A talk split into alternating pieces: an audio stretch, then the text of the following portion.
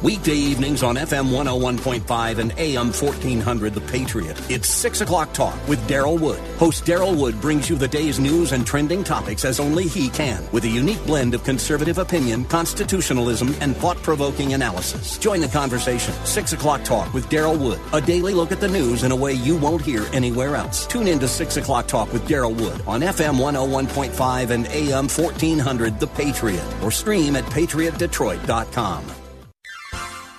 You are in in what part of the country? Southwest Colorado. Wonderful. How are you picking us up? Oh, I stream you guys on my uh, iPhone every day. Fantastic. Um, I, I am a resident of Sterling Heights, but uh, I frequently come to Southwest Colorado. I am just thrilled to be hearing from you out there in Colorado. Continue to listen, tune in again, and call at your earliest convenience. Godspeed. Run to Win with Daryl Wood, Monday through Friday at 4 p.m. on Faith Talk Detroit. Dear listener, we hope that you've been enjoying the variety of podcasts that we have on our network. Now is your opportunity to help us by telling us a little more about you. Please visit jcastnetwork.org slash survey and complete our listener survey so that we can learn more about you and your listening habits. Again, please visit jcastnetwork.org slash survey. Thanks so much.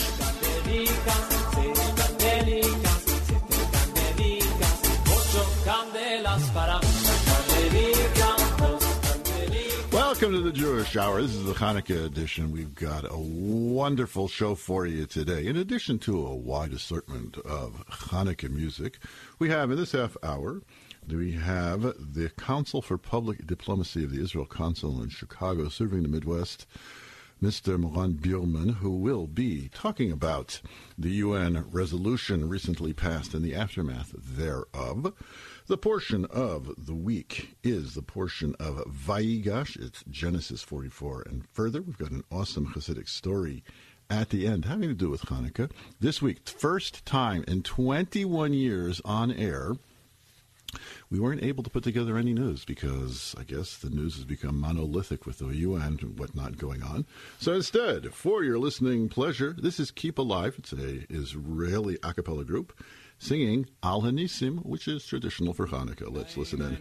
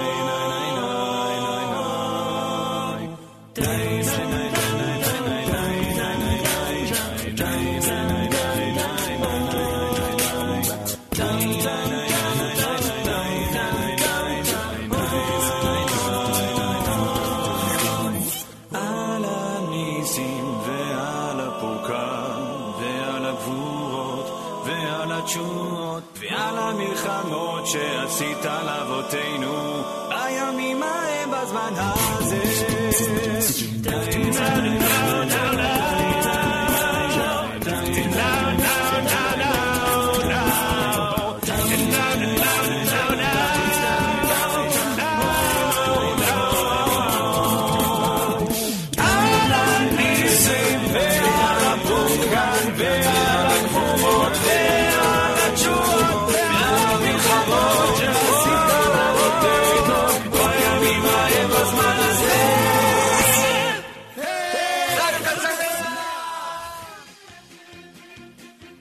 Some of the best jobs in the world are in the radio and television industry, and you too can join the workforce in as little as eight months when you complete your hands on training at the Specs Howard School of Broadcast Arts located in Southfield, Michigan. At Specs Howard School, students get to play and learn at the same time. Imagine spending your class time behind the microphone, spinning music and hosting your own radio show, or designing and lighting a set for your own TV program, running a camera, learning to edit, directing a program. When you go to Specs, your day will be anything but dull. And if school is this fun, imagine how exciting it is to work in the growing industry. In addition, the credits you earn while attending Specs Howard School are currently accepted at 14 area colleges and universities. If you've always wanted the best job in the world, call for a tour of Specs Howard School at 248 358 9000. That's 248 358 9000 or visit them on the web at specshoward.edu. Specs Howard School of Broadcast Arts. This is where you start. Herschel Finman here. You are listening to the Jewish Hour. We have on the line from the Israel Consul in Chicago, the Council for Public Diplomacy, Mr. Moran Birman. How are you today, Mr. Birman? I'm good, uh, Rabbi Freeman. How are you? Good, thank God, thank God. If you don't mind, if you could take us off of speaker, please, and talk directly into the phone, would be very good for our listeners. We want to first of all welcome you to the Midwest. You've only been here since September. This is the first time we've had the opportunity to have uh, you as uh, on on, and uh, we wish you shalom aleichem and hatzlacha, success in your term here in the Midwest. Thank you very much. It's good to be here uh, in the Midwest. Nice weather in Chicago, uh, but I like it. yeah, it's a far cry from Tel Aviv. Yes, indeed. Yeah, yeah, it's uh, it's it's it's very different than Tel Aviv. I have to I had to get used to the snow, to cleaning my car with a snow brush, to to walking on ice. Uh, but you know, this is the of a diplomat. Yeah, it comes with the turf. So yes, indeed. Um, I would say learning English is probably easier than dealing with the snow in Chicago personally, but. Okay, so the the UN passed a resolution. So for people who may have been in a cave or uh, off the grid for the last two weeks, could you tell us about the backstory behind this UN resolution that just recently passed, please? So the UN or uh, the Security Council of the UN uh, passed a resolution um, condemning the Israeli settlements uh, or um, um, the, the, the UN did it, and the U.S., which is uh, a part of the Security Council in the past, uh, used to veto these kind of resolutions because the U.S., like Israel, uh, we understand, we share the perspective that uh, the, the peace between Israel and the Palestinians would not go through the UN or through international organizations. Uh, it has to go through direct negotiations between Israel and the Palestinians. This is why in the past the U.S. vetoed these kind of resolutions. But uh, at this resolution, the U.S. did not do it. It abstained, and the, res- the resolution passed. Now, this resolution has no practical implication uh, uh, at this point, but it does, as we see it, it does. Uh, first of all, it does not help to to advance towards peace between Israel and the Palestinians. Secondly, uh, it may lead to more uh, uh boycott and sanctions against Israel because it it says that pre-67 borders are not a part of Israel, and this is very different than what Israel sees. So it shows the difference between the West Bank and the rest of Israel. And when I say the West Bank, this is also Jerusalem, by the way. So basically, what you can understand, what someone might understand from this resolution is that Jerusalem, uh, uh, or the old city of Jerusalem, that includes the Western Wall, which is the holiest site to, to Jews, is not exactly a part of Israel, which is something that Israel could not agree to, of course. Mm-hmm. So this is very basically how we see this resolution. Okay. Now, uh, when this resolution passed, it passed on a Friday, and the show airs on Sunday.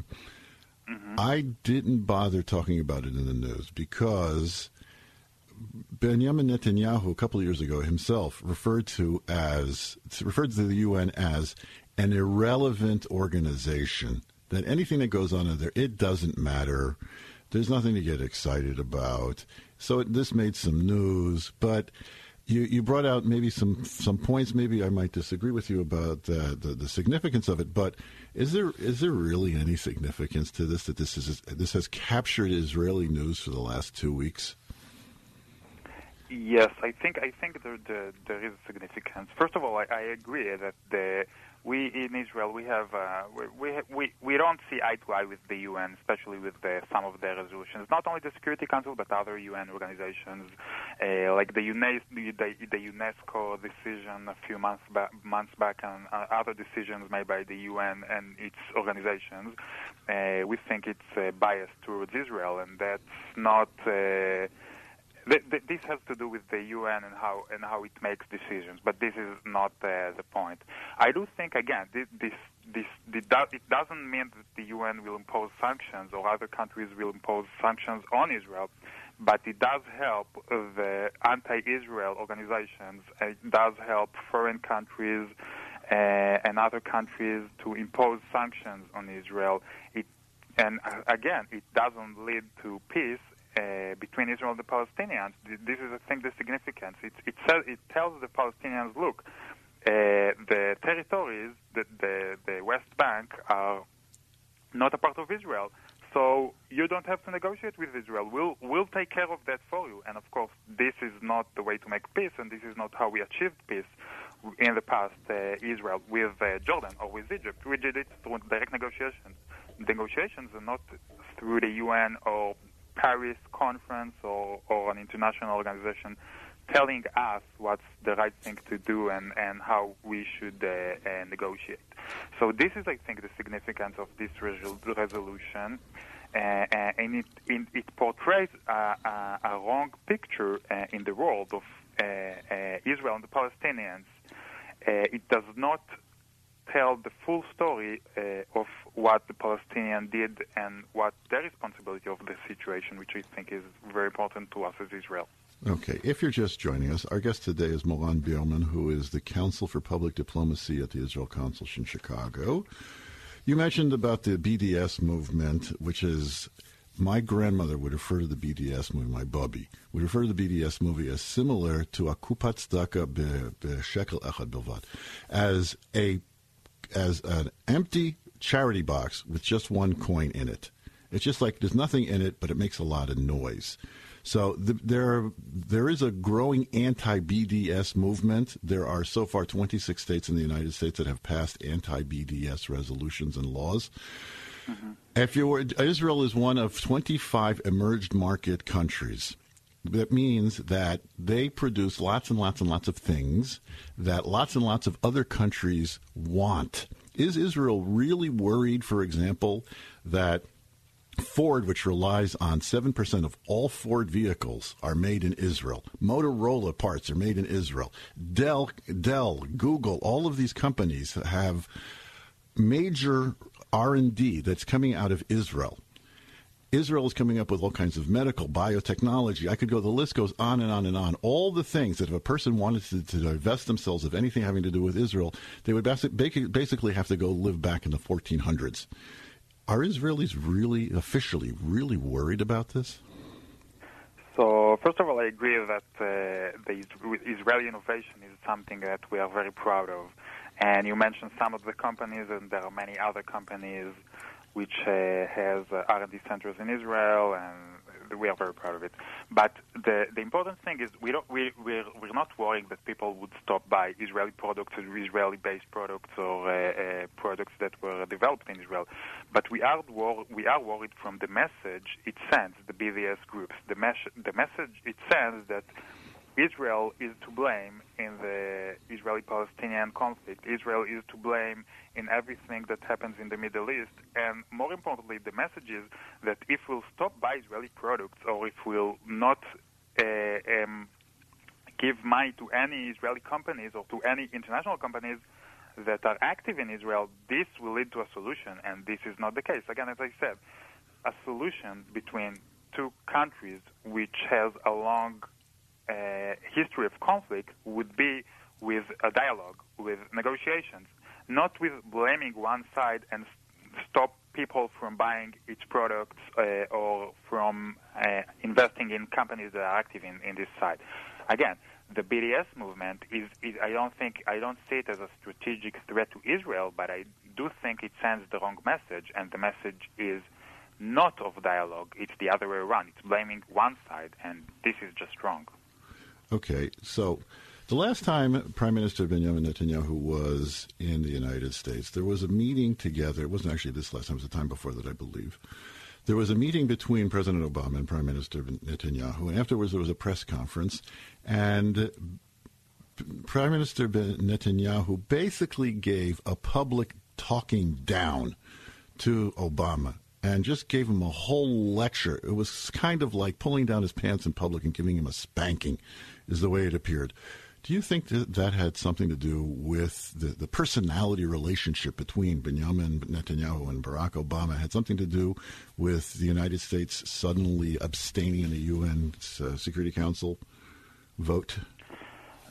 Uh, I, I, heard that. I heard that before. I, am not sure about the personal uh, relationship, and we all know that personal relationship, even of two strong countries, and and two countries, uh, the the relationship ca- can be affected by personal relationship between the leaders.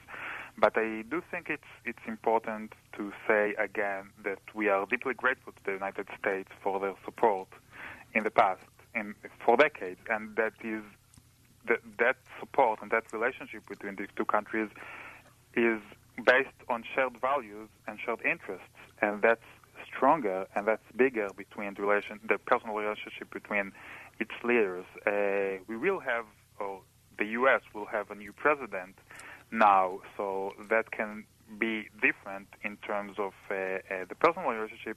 But again, one president in the U.S. or the other, or one prime minister in Israel or the other, that would not change the, the, the friendship and the shared values between the two countries. Um, so we'll now have a new president, uh, and we'll see how it goes. Uh, by now, uh, uh I think um, President-elect Trump uh, uh, is very supportive of Israel. Of course, we will have to wait and see his administration and how they see Israel and what's their perspective. But again, that that's bigger than the personal relationship between the leaders. Mm, okay, I'm glad that people actually think like that. Okay, so afterwards there was a lot of backing and forthing, the whole tete-a-tete. The, the Israelis complained about the the resolution, and then John Kerry, U.S. Secretary of the United States, Secretary of State for the United States, came up and said some pretty um, pretty unusual things for an American Secretary of State to say. Would you care to comment on them? Um, again, I think that what he said was disappointing because it was un- unbalanced, and that was like the UN resolution, which was unbalanced. Most of his 72 minutes speech was blaming Israel for the lack of peace, uh, instead of confronting the real cause of the conflict, which is the Palestinians refusing to accept the existence of a Jewish state uh, in any borders. And I think this is the, the major problem we have with the Palestinians. Prime Minister Netanyahu stated that uh, um, the two-state solution is the solution, uh, uh, but for that we need the Palestinians to, to accept a Jewish state, a Jewish nation state, uh, and then we can negotiate on the borders. And how can you make peace with someone who rejects your very existence? You know that that's a, that's a problem. That's what I think was not in uh, Secretary Kerry's speech, and you know, blaming the Israelis most of this speech, again, this would not lead to a solution. This would not lead to a dialogue. Okay, if you're just joining us again, our guest today is Moran Birman, who is the Council for Public Diplomacy of Israel Council Chicago. We're talking about the recent UN resolution condemning settlements that are being built in the West Bank, also known as Judea and Samaria.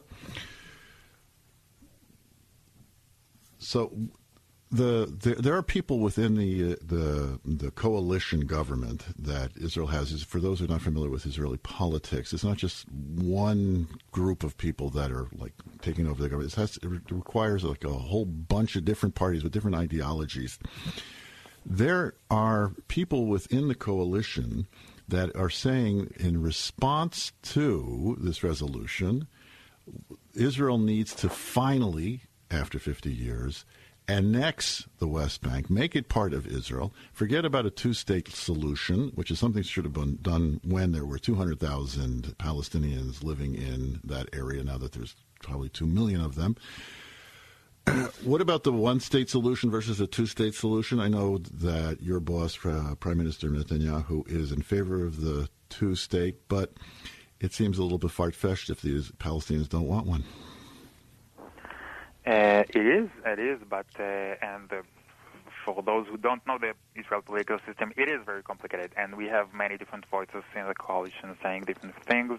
Uh, again, two-state solution, and uh, Prime Minister Netanyahu repeated that, and Ambassador Dermer repeated that uh, again, even after Secretary Kerry's speech, and even after the UN resolution. This is uh, still uh, uh, how we see things in Israel, and I think it's possible. But again, for that, we need a partner.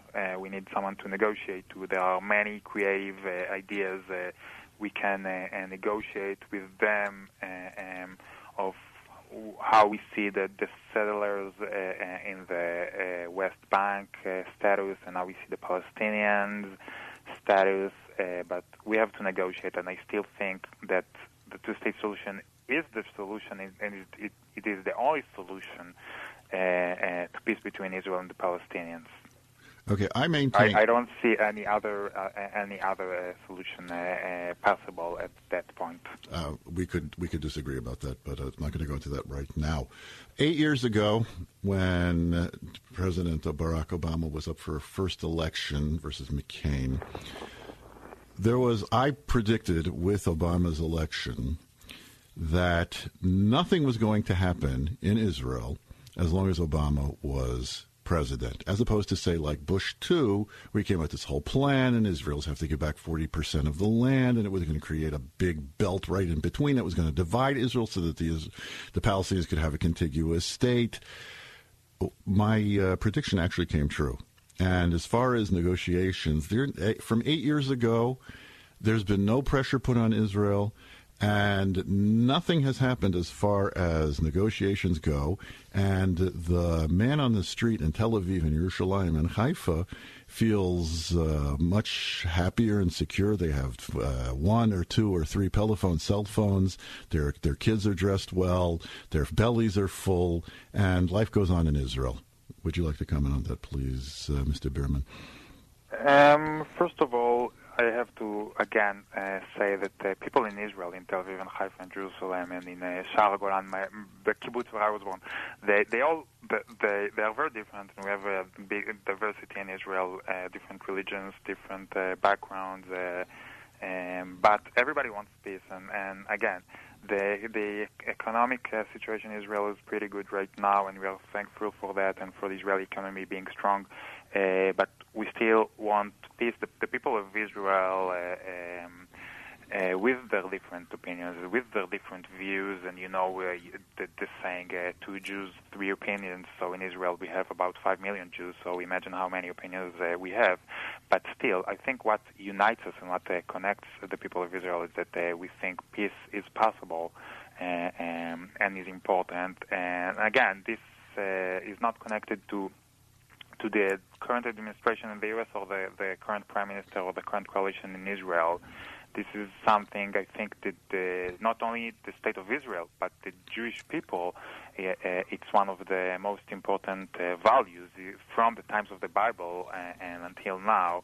And every peace agreement Israel did with its neighbors that led to, to, to not only uh, uh, uh, boosting the economy, but but to, to good times and good feelings with the people of Israel.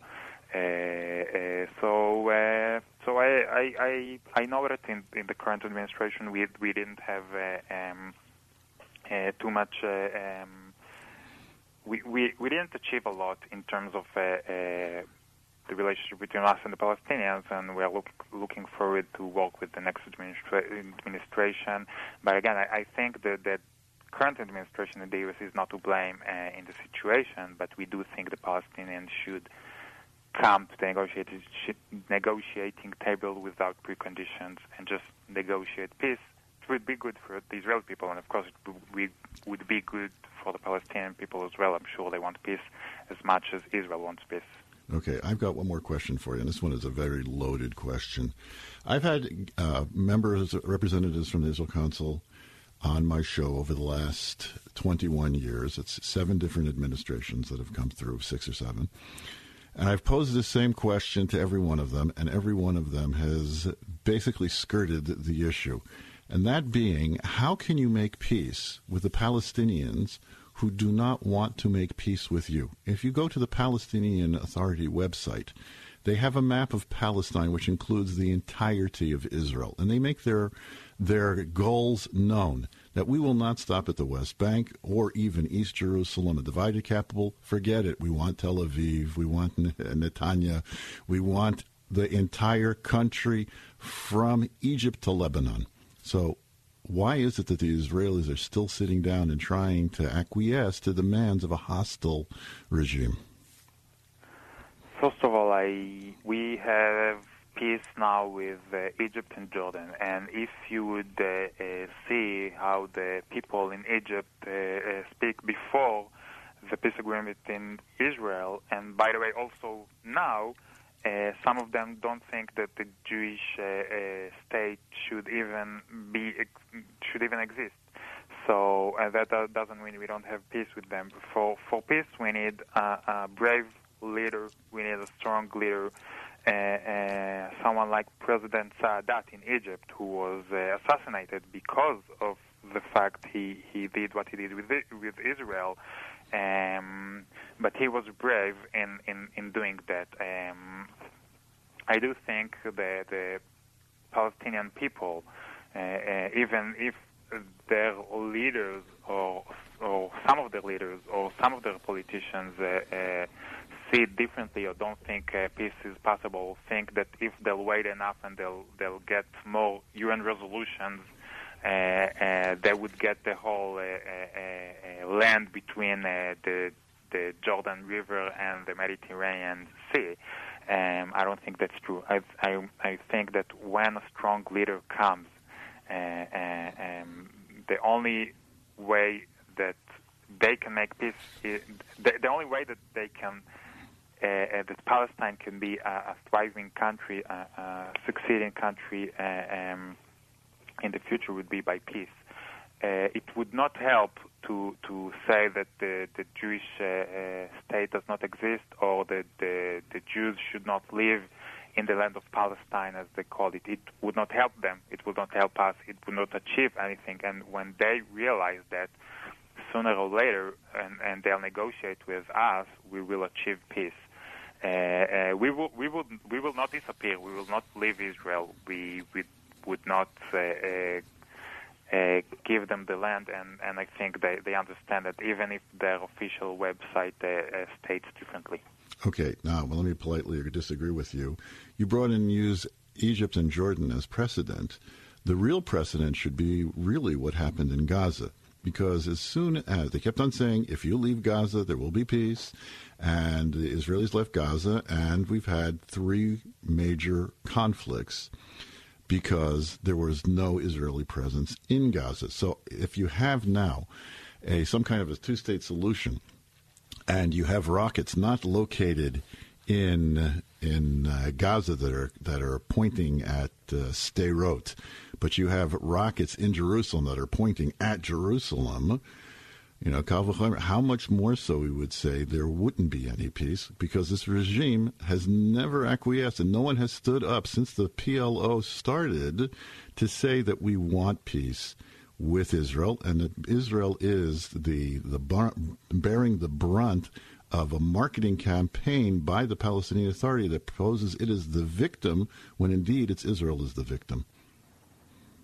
So I think we have to remember that what happened in Gaza is that we, we Israel withdrew unilaterally from Gaza without uh, negotiations and without uh, uh an agreement, uh, and this would not happen again. again uh, exactly because what you said, we we left Gaza and we thought that would help but we got uh, rockets instead, and, and, we got three major conflicts since then, and we got uh, terror tunnels, and and we got uh, uh a mess. Yes. Yeah, yeah, uh, yeah. What you saying? Uh, how you call?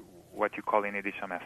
So this is what would not happen, why it would not happen in the West Bank. Uh, we would not do it unilaterally, and again, this is exactly why we need direct negotiations, and in, in that we would also have to negotiate the issue of demilitarization of, of the West Bank, of the Palestinian, uh, uh, the future Palestinian uh, state. Uh, we would not allow uh, rockets uh, being placed near Jerusalem or near Petah Tikva or near Ben Gurion Airport. We would not allow that, but that's for the future negotiations. And I, I, I think that the people of Israel, many people in Israel, before the uh, disengagement from Gaza, they saw it as a, as a very important step. Uh, they were very optimistic uh, at giving the land to the Palestinians of non uh, uh, of a land without any Jewish settlements in Gaza or, or uh, Israeli soldiers. But because what happened since then in Gaza with with Hamas came to power and with the rockets and with the conflicts, people in Israel changed their views, and now we don't see any other way uh, other than direct negotiation and dem- demilitarization. Okay. And I think that Ga- Gaza is a story. By the way, if the Palestinians uh, uh, would want to, to, to see Gaza as a successful successful place, as if you would like, or some people uh, uh, call it the Singapore of the Middle East, Gaza could be that. But instead of, of putting money in schools, in hospitals, in education, they they spend their money on terror tunnels and rockets, and the the people in Gaza are suffering, and the people in the Israeli cities near Gaza are also suffering, and that led to nothing. And that's again, there are no settlers in Gaza now, no Israelis, no soldiers, no Jews, but they still shooting rockets at us, Mm-hmm. which is something that I just can't understand. Hmm Okay. It goes back to what their agenda is. Okay, that unfortunately uh, we are out of time for this segment. Our guest today has been the Council for Public Diplomacy from the Israel Council in Chicago, Mr. Moran Birman. You're going to be here for about three years, I would think.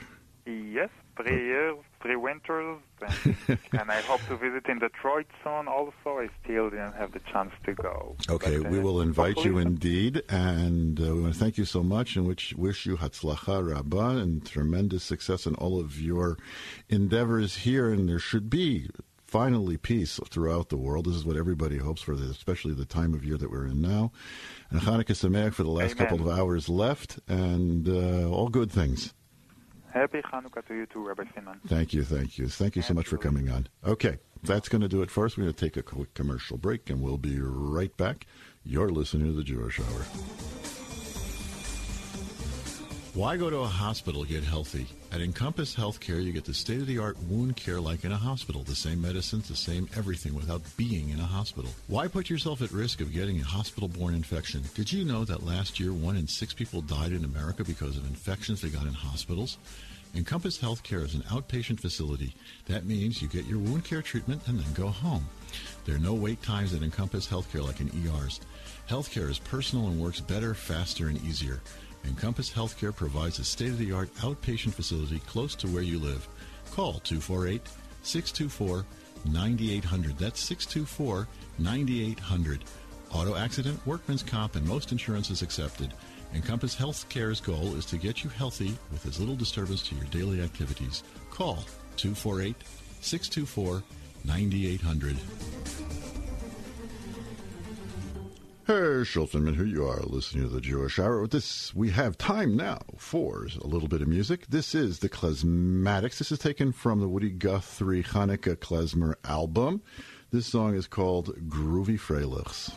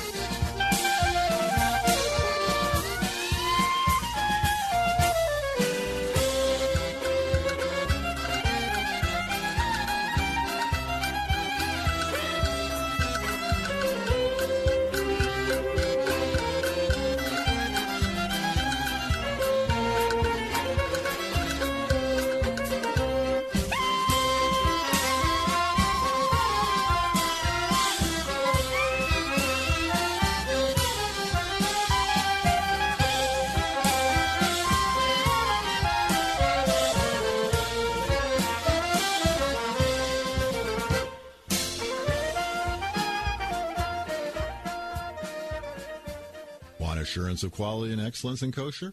Look for the Michigan K on the label. What's it look like? The Lower Peninsula of Michigan with a K. It's a symbol of the Michigan Kosher Supervisors. Go to their website, mikosup.com. That's MI for Michigan, KO for kosher, and SUP for supervisors, mikosup.com, and find this month's featured products. You'll find Michigan K products wherever fine food is sold, especially at Natural Food Patch on West Nine Mile Road in Ferndale. Joel Finman here. Herschel Finman here. You're listening to the Jewish Hour on 1500 AM and now 92.7 FM. If you're in the Detroit area and listening to 1500, I would suggest you switch over to FM 92.7 like about right now because we're going to be playing music and music sounds so much better in stereo. Up next, a star on the horizon, maybe. This is Hezi Pinson. His, his name. He's from California. He's a young man, just over bar mitzvah, and he's doing a remake of Matisyahu's Miracles.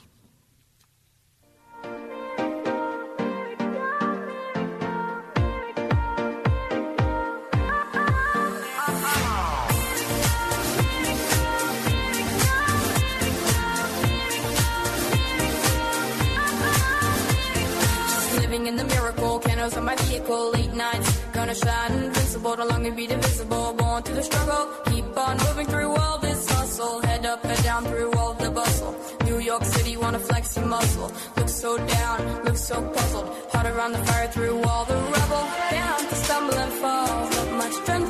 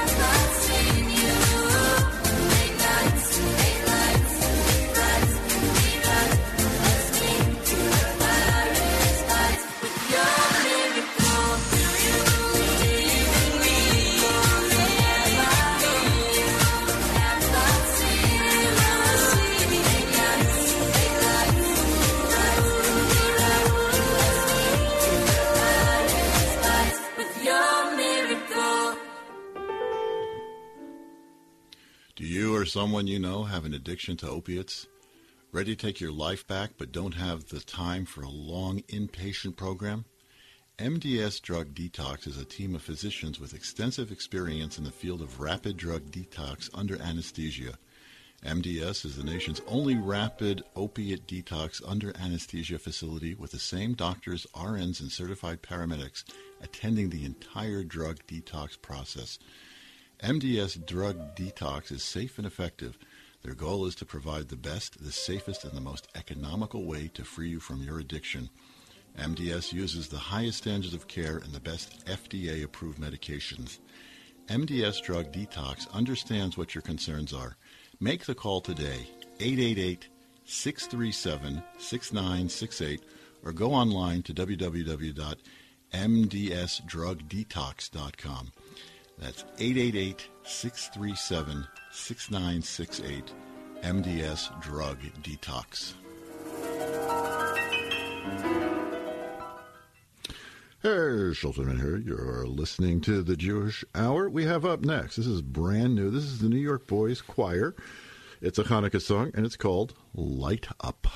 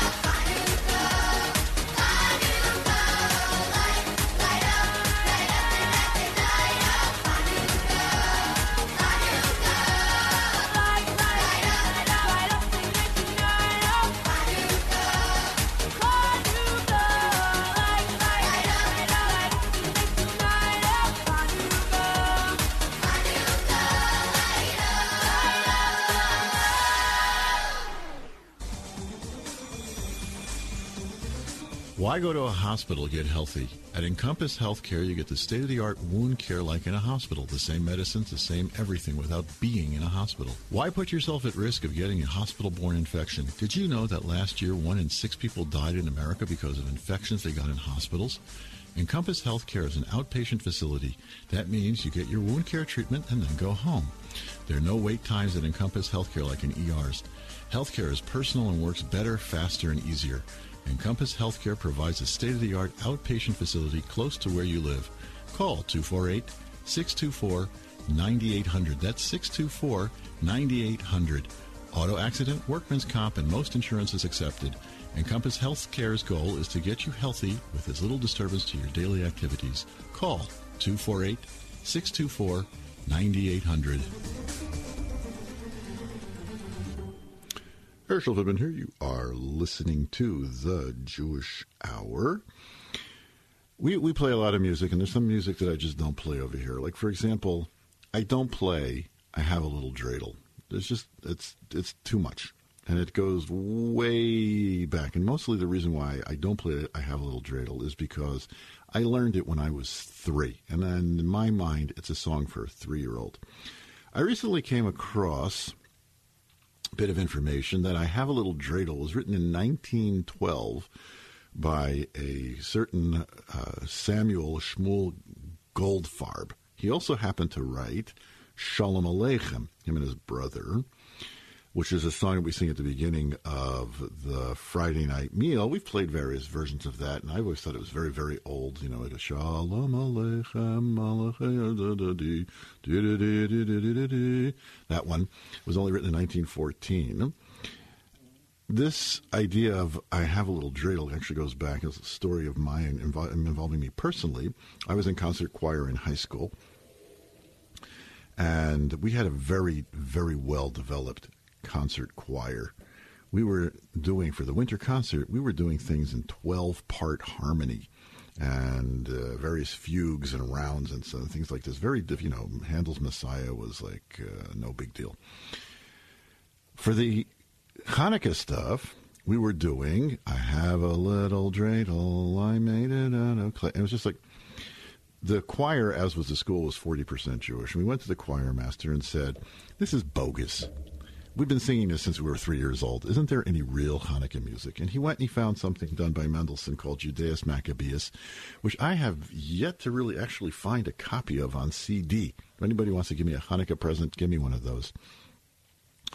But I, I have contacted Naxos about it, and they said that they did one copy mm, like 30 years ago, and it's on on tape, and they're not putting it on digitalized, et cetera, et cetera. And I, being a very deep voiced person, was given an aria for the bass, which was the high priest, who went into the temple and saw that the oil, the menorah, should have burnt out, and it was not yet burnt out. So there was a time when it was like, okay, all soloists come for special rehearsal. And so I went and, you know, I did my thing, and I don't remember exactly the words. But I started it, and after about a measure and a half, the choir master stopped me and he said, Finman, you're flat. And I said, What are you talking about? I'm right on key. He said, No. He says, You're not singing it with any excitement. Come on, put a little, put a little excitement into it. So I tried it again, and he stopped me after like the third note. He said, The way you're singing it, it's like you're saying, Oh, you know what? There's a really awesome miracle happening right there. Let's go grab some lunch. So I looked at him like blankly. He said, Finman, haven't you ever seen a miracle? And I told him, I'm 16 years old. I've never seen a miracle. And he said, The sun rose up this morning? I said, Yeah. He said, That's a miracle. He said, Did you wake up this morning, Finman? And I said, Yeah. And he said, Knowing you, Finman, that's really a miracle. Now, sing it like he means it. So I sang it and I got through it. The point being, as the song we played before, is that we don't need now, we're not getting the Hanukkah type miracles. But every aspect of our life is totally and completely filled with divine providence, God directing the footsteps of man. I've often told people that my life is kind of like hanging onto a surfboard, and I'm just like riding the wave wherever the wave will take me. And just fa- have a lot of faith in God, and it'll all work out. We're going to take a quick commercial break, and we'll be right back. Don't go away. You're listening to the Jewish Hour. Hi, this is Specs Howard from the Specs Howard School of Broadcast Arts. We're happy to sponsor the Jewish Hour and bring quality radio programming to the community. While much of the funding for the Jewish Hour comes from its sponsors, it's listeners like you that help keep the Jewish Hour on the air. Please send your tax-deductible donation to The Jewish Hour, 14,000 West Nine Mile Road, Oak Park, Michigan, 48237. That's 14,000 West Nine Mile Road, Oak Park, Michigan, 48237. Your help is greatly appreciated. Herschel Finman here. You are listening to the Jewish Hour. Want to get in touch with me? Easiest way? RabbiFinman.com. www.rabbifinman.com. What will you find there? You'll find, first of all, the contact right on the home page. Don't have to go looking. You'll also find archived editions of the radio show, archived editions of the Hasidic U story, the U Parsha, the E Parsha, different ways in which I convey the ins and outs of Judaism in a hopefully entertaining and educational way right there at your disposal. And my motto is keep it brief. Someone once told me about a speech that if you keep on drilling, you're just going to bore people. Uh, anyway, And you'll also find the very important donations page. We have not paid for November yet, and uh, Salem Communications is very patient, but I have never gone three months without paying. I've gone three months, but seems to always uh, get it together. So we need you. We need you to go to rabbifinman.com. It is the new year. You finished giving for the last year already. January 1st. Well, okay. That's fine. Now's the new year. Let's start off fresh. How about a resolution? Ten dollars a month to the to the Jewish Hour. Very easy. You go to the Jewish. You go to RabbiFinman.com. You click on the donations page. You give them the information that's necessary. If you have PayPal, it's so quick; it takes thirty seconds. If you have a credit card, well, it takes three minutes. Then you click on the monthly donations. You do it monthly, and then you just forget about it for the entire year. And you did it, and that's a New Year's resolution. That's like you know joining a gym and like only going for like the first two weeks of January, and then the rest of your yearly membership goes right down the drain. This is just going to be the gift that keeps on giving, and we keep the Jewish Hour afloat because of people like you. So go to it. Don't like doing internet credit cards. I understand. Send your donation to. We're going to change the address actually. Send your donation to the Jewish Hour. 1725 Pinecrest. That's 1725 Pinecrest, Ferndale, Michigan 48220. And we're going to have Mr. Lieben, hopefully sometime in the near future, change the uh, pledge request. This time we are, for the next month, Jewish Ferndale, which is part of the umbrella organization of Jew, the Jewish Hour, will be holding a raffle. First prize is a hundred thousand dollars. Yes, that's correct. You heard me correct. A hundred thousand dollars. You can go to Jewish to RabbiFinman.com and purchase these tickets. They're a hundred bucks a piece. And you bore, if you buy more tickets, then they become cheaper.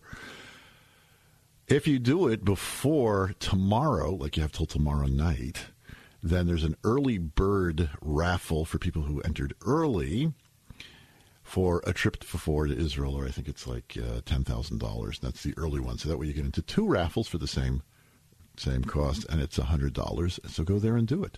Um, if you'd want to send it via mail, so then it's not going to get there tomorrow because there's no mail today or tomorrow. Understood. So we'll let you. Uh, you could win hundred thousand dollars. Yes, and we're not joking. This is absolutely hundred percent legal. So go do that. We got a Hanukkah story for you. Actually, the story happens starts in the year 1904 in the city of Lubavitch at Simchas Torah, which is back a couple months ago. Uh, the Rebbe Rashab, the then Rebbe, the fifth Lubavitch Rebbe, Rebbe Shalom Ber, was sitting and holding a Hasidic gathering. And he asked one of the participants there about his business. He was a logging agent, which meant that he was the one who brokered the trees to the, the seller to the buyer. He was the middleman. And what he would do is he would go through the woods and decide what trees were the ones that would come down. And the Rebbe asked him, when you go through your trips through the woods, do you carry your menorah with you? And he said, no, I keep it in my house. I go out for the day. I come back at night. I light the menorah. So the Rebbe Rashab told them, I think it would be a good idea for you to carry your menorah with you. So he said, okay. The Rebbe said, okay, he's going to do it. So the second day of Hanukkah, so he was walking through the woods and he realized, oh, I forgot my menorah. He went back to his house. He got the menorah. And then shortly thereafter, he was mugged. Now, mugging in Russia at that time was not your money, your life. It was your money and your life. And they said, well, once we, we, uh, we take your money, of course, we're going to kill you. So he said to them, understanding maybe this is what the Rebbe Rashab had in mind, he said, if you don't mind, can I light my menorah one more time? It was now the third night of Hanukkah. So they said, sure, go ahead, you know, uh, Jews. So they lit the menorah. Now, it just so happened that a, uh, a, a garrison of soldiers was passing by and they saw the flame through the woods. They traveled towards it and they came towards it and they saw what was going on. They immediately arrested the, the, the robbers. They set this young man free and everybody lived happily ever after and the man experienced his own Hanukkah miracle. That's going to do it for the show. We hope we had a chance to entertain you a bit. We hope we had a chance to educate you a bit. Enjoy the rest of Hanukkah you have. Hanukkah goes until sundown. You can eat latkes and have without a care. But the light of Hanukkah continues throughout the year. We hope you have a great week. We hope to see you again back again next week. Take care. Muchas fiestas alegria e prazer.